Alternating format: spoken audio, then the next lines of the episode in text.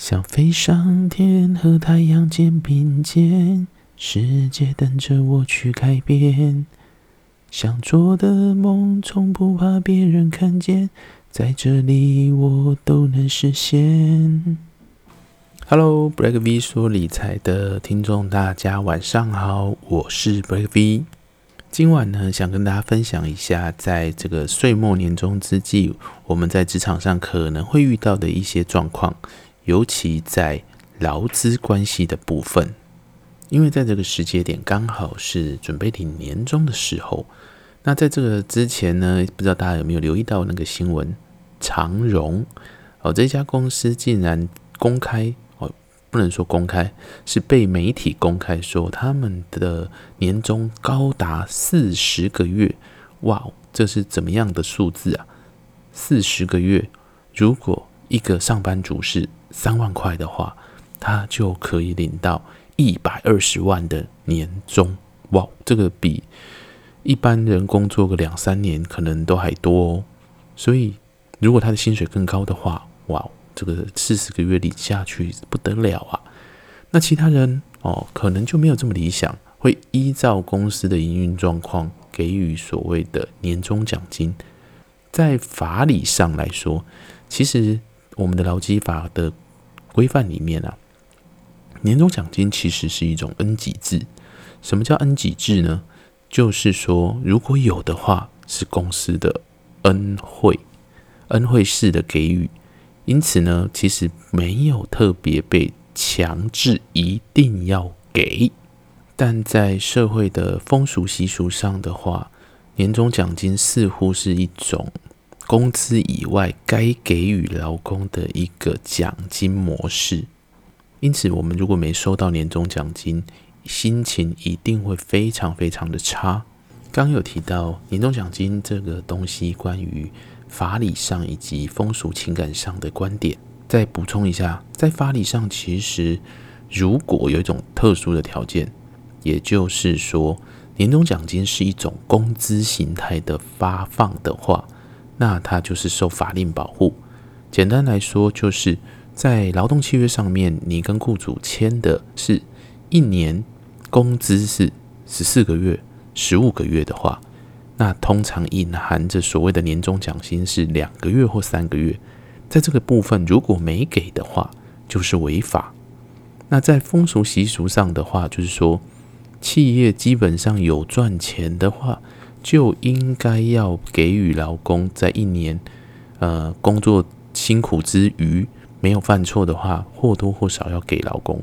那我这边也可以引据一下，就是劳基法第二十九条这边有提到说。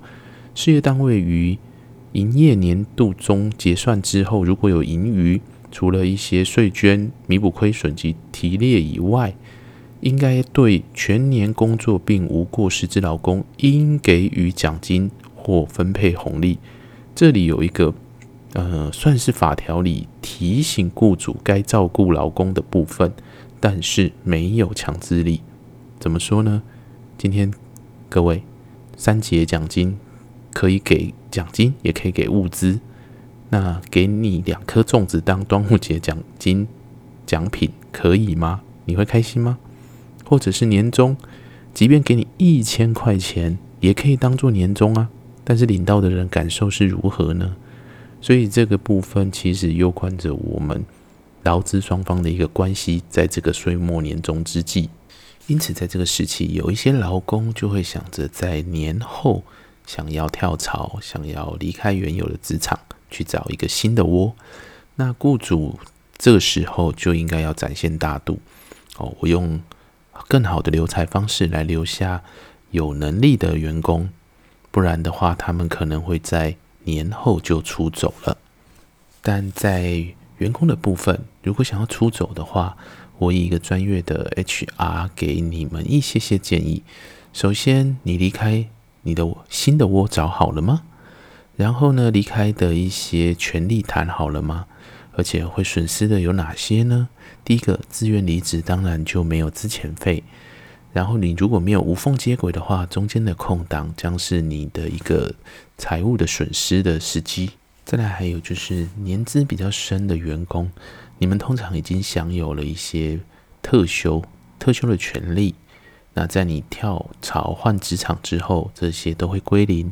以现行的劳基法来说的话，新人一年大概只有七天的特休。哦，修法之后，在半年的时候可以先享有三天，但是一年是七天。如果你过去已经是习惯十几天，甚至于更多的特休的话，在此时也会在新的领域里面假期少了不少，这也是你必须要考量的因素之一。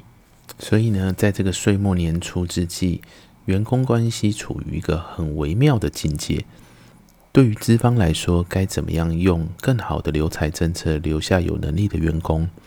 那有能力的员工该如何去争取对自己有更好的一个福利报酬？所以，我们的广大劳工好朋友们，在此时一定要好好的想一下，新的一年我该怎么样让自己变得更充实、更加精进，以便争取未来更多的福利及待遇。我们就在年初做好一些准备吧，让自己在今年能够越来越好，越来越棒。自己看得到，老板也看得到。在这个年底最后几个工作天，也预祝大家工作顺心愉快，然后年终领的比预期的还多，让这个年过个好，然后也可以跟家人一起。顺利的团圆，平平安安，期待新的一年到来。先预祝大家新年快乐喽！